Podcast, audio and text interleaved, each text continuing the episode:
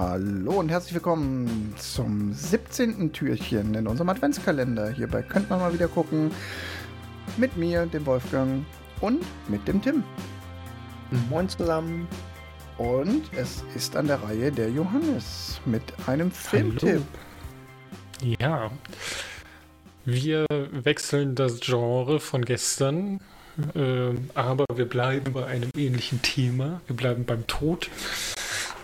Ähm, aber diesmal halt nicht äh, durch Waffen, sondern durch die Biologie sozusagen.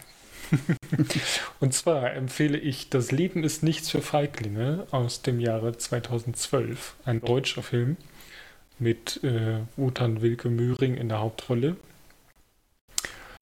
Und es geht quasi darum, dass äh, Familienvater von einer 15-Jährigen seine Frau verliert und sie dann natürlich damit ihre Mutter ähm, plötzlich, ich glaube, bei einem äh, äh, bei einem Unfall. Also wirklich nicht äh, krank, sondern äh, sehr plötzlich. Und äh, damit gerät das komplette Leben der, dieser zwei halt aus den Fugen. Ähm, und seine Mutter, glaube ich, also ihre Oma, versucht sie dann noch zu unterstützen, wird aber dann quasi relativ schnell auch selbst krank und ihr wird quasi eine Krebsdiagnose gestellt, die sie vor der Familie verheimlicht, weil sie sagt, oh, die haben gerade sowieso genug andere Sachen und ich behalte das mal lieber für mich und quasi weiß es nur ihr Arzt und ihr äh, Pflegedienst, der irgendwie dreimal die Woche kommt oder so und ihr dann halt auch die Chemotherapie spritzt und so. Also es ist so ein bisschen skurril, dass die Oma da ähm, das Ganze so ein bisschen ver verheimlicht. Also nicht nur ein bisschen, sie verheimlicht es komplett. Also sie kriegen es irgendwann sehr spät im zweiten Akt, glaube ich, mit, dass sie Krebs hat. Ja, und es ist halt so eine, so eine klassische, äh, wir verlieren den Halt und wir müssen nochmal rausfinden, wie wir eigentlich unser Leben führen wollen, Story. Zusätzlich kommt dann halt auch noch da die, die Tochter ist 15 und sie muss dann halt auch auf äh, äh, gegen das Elternhaus rebellieren sozusagen in ihrer Pubertät und äh, verliebt sich in irgendwelche äh, ja, Schulabbrecher, die keinen guten Einfluss sind aus Sicht ihres Vaters. also ich habe den ja auch gesehen. Aber trotzdem stelle ich jetzt mal, sage ich jetzt mal so, wenn man den Film jetzt so beschreibt, dann könnte man meinen, so auch noch mit diesem Bias, das ist ein deutscher Film, da könnte man ja meinen, oh Gott, das ist bestimmt so eine Kitschbombe, das wird nix.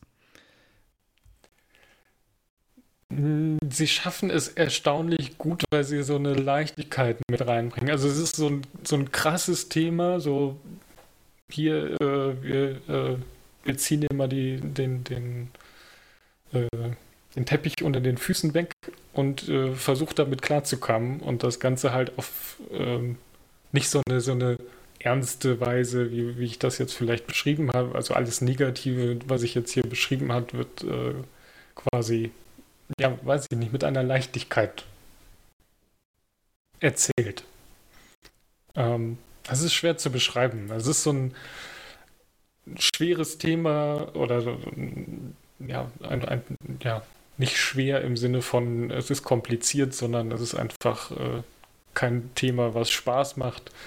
Und das Ganze aber trotzdem halt auf eine sehr äh, äh, auf eine, eine, Weise erzählt, wo man sich irgendwie auf Augenhöhe findet. Ja. Würde ich so beschreiben. Also wenn ich mich noch richtig erinnere, ich muss zugeben, es ist schon leider viel zu lange her, dass ich den gesehen habe dann war das so ein Film, den ich nicht fehlerfrei fand. Also der mhm. hat, glaube ich, schon auch so ein paar kitschige Momente oder so ein paar Momente, Auf wo man Fall. sich so denkt, okay, ähm, auch die Ausgangssituation mit erst stirbt da die Mutter und dann äh, übernimmt die, die Großmutter irgendwie und die wird, kriegt dann auch noch eine Krebsdiagnose. Das ist halt mhm. schon relativ auf den ersten Blick dick aufgetragen, aber dann in vielen Details doch erstaunlich gut gemacht. Von daher mhm ja, irgendwie ist der schon positiv dann hängen geblieben, wenn ich jetzt noch mal so drüber nachdenke. Ähm, ich glaube, man muss Wotan Wilke Möhring mögen. Auf jeden Fall. Ja, ja. Also wenn man, wenn man sagt, nee, den Wotan, den mag ich nicht, dann guckt euch den Film nicht an, weil es ist quasi äh, Wotan, der ausrastet, der äh, versucht irgendwie lieb zu sein und auch lieb ist. Also er versucht das nicht nur, sondern aber es ist so die ganze Bandbreite von Wotan Wilhelm Möhring, die, die da kommt. Der kann ja sehr viel. Tim, wie ist dein Verhältnis zu Wotan Wilke Möhring und diesem Film im Speziellen? Einem breiten Publikum ist er aus Kinofilmen wie Otto der Katastrophenfilm bekannt. also mir ist er nicht aus Otto der Katastrophenfilm bekannt. Wotan Wilke Möhring? Ja. Der hat bei Otto der Katastrophenfilm mitgeschickt, keine Ahnung. Ja, erste größere Rollen hatte er. In, es war der Anfang seines Wikipedia-Artikels. Äh, also den Film habe ich noch nie gehört. Ähm, ich, schweres Thema. Ich bin ja eher in eine andere Richtung schweres Thema Fan als von äh, Dramen, die man, die man so auch erleben könnte. Klingt aber nicht schlecht mit dem Leichtigkeit und soll ja angeblich gute deutsche Filme geben. Würde ich hey. prinzipiell eine Chance geben. Nein, also der selbst erklärte Anwalt des deutschen Films in diesem Podcast. Ich habe jede jetzt, Staffel jetzt, wo ich, wo ich den guten Mann gesehen habe, doch, doch, der ist nett, kann ich mir vorstellen, den zu gucken. Ja. ja. Präsentiere hier regelmäßig gute deutsche Filme. Drunken Master zum Beispiel. Das war kein deutscher Film. Nein, nein, nein.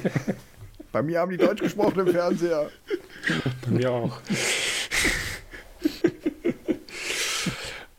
Aber ich muss auch bei Das Leben für, ist nicht für Feiglinge hinzufügen, dass der auf jeden Fall aus der Kategorie kommt, äh, steht in meinem DVD-Regal, habe ich seitdem nicht wieder gesehen. Also er ist jetzt nicht so ein Film, wo ich sage, ach, den gucke ich äh, regelmäßig und äh, er ist auch würde ihn jederzeit wieder gucken. Ist auch trotz allem halt nicht so der Film für den heiteren, äh, beschwingten Abend, ne, sondern ja, er hat eine Leichtigkeit, mit der er erzählt, die er unbedingt zwingend braucht, damit dieses Thema irgendwie erträglich wird, mhm. aber nichtsdestotrotz beschäftigt man sich halt mit schwerwiegenden Themen. Ja.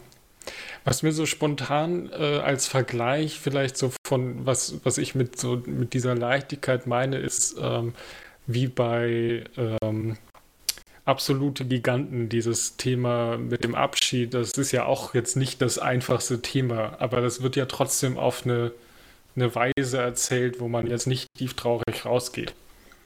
Was, ähm, was mir noch als Vergleich einfällt, ist, ähm, das Schicksal ist ein mieser Verräter. Nicht, den, den habe ich nicht gesehen. Er hat auch ein er hat auch, er steht mit einem Bein im Kitsch, aber ich fand ihn trotzdem hm. gut und da geht es ja auch irgendwie um da geht es ja um so ein Teenager-Paar, die sich. Wo, hm? wo er stirbt und das ist, steht quasi auf dem Plakat aus Versehen mit drauf. Warte. Ja, das kann gut sein. Das ist aber auch, glaube ich, gar nicht so dramatisch, wenn das gespoilert wurde, aber es ist trotzdem natürlich dumm. Nee, es ist, warte, ich muss das Plakat jetzt.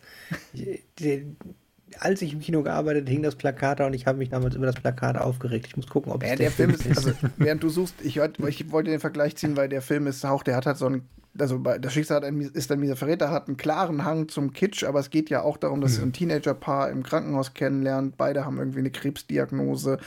Und ähm, natürlich weiß man irgendwie, es geht auch definitiv tragisch aus. Ich glaube, das ist bei dem Film wirklich von Anfang an eigentlich eine klar gesetzte Prämisse. Äh, wenn die beide überleben würden, würde der Film von vornherein keinen Sinn machen aber der hat trotzdem so eine, eine, schöne Herangehensweise mit diesem schweren Thema Tod, mhm. Krebsdiagnose, keine Ahnung, und kann auch Menschen irgendwie daran führen. Und ich glaube, das ist was, was er vielleicht gemeinsam hat mit Das Leben ist nichts für Feiglinge. Ja. Neben einer gewissen semantischen Ähnlichkeit der Titel. Aber das noch nicht, ja. Das stimmt. Hast du das Plakat gefunden oder willst du morgen darüber berichten? Nee, beides nicht. Äh, also ich habe schon mal festgestellt, dass es auf dem, dem, dem DVD-Cover und so nicht drauf ist. Es war halt auf jeden Fall. Okay. Ich, ich, bin mir aber vom Plakat her relativ sicher, dass es der ist. Dass halt so ein, so ein schlechter, flapsiger Spruch, so ein Sie waren so glücklich, aber beide müssen sterben oder halt wo, also ja, es spoilert nicht, aber es war halt einfach so, so makaber. Dass, ja. dass man es so liest und nur so denkt, Oh Gott, ja, nee, den will ich auf keinen Fall sehen und das auf dem Promo-Ding. Also, aber ich habe jetzt hier hm. nicht, Aber Spoiler, die Aussage, beide müssen sterben, gilt eigentlich für jede Geschichte mit mindestens zwei Figuren. Nicht unbedingt innerhalb der Geschichte, aber. Ja, guck, da sind wir wieder bei Twilight.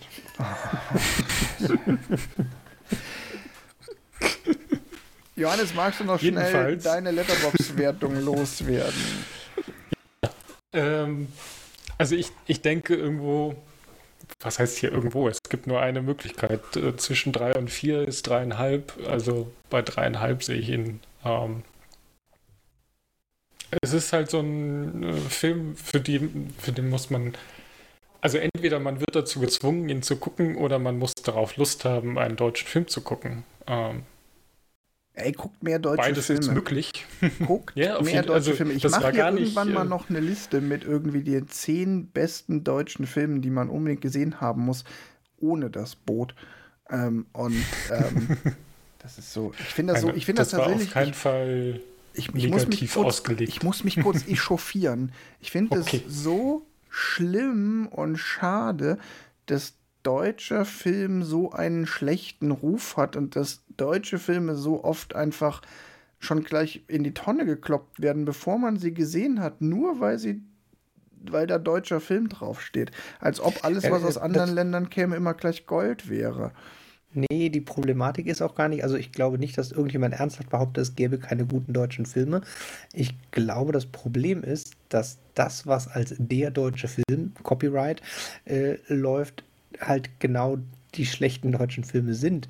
Also hier so Schweiger, kein Ohrhasen-Zeugs und also es ist einfach extrem viele wirklich schlechte Filme in Deutschland durchproduziert und promotet werden. Und dass deshalb die, die Assoziation zu deutschem Film halt leider Ja. schlechte deutsche Filme sind. Genau, also damn you deutsche F- deutsches Filmmarketing, aber nicht Ja. deutscher Film. Aber wir schweifen ab, bevor ich mich jetzt hier Was? noch aufrege. Ich sag lieber gleich mal bis morgen. Bis, Bis morgen. morgen.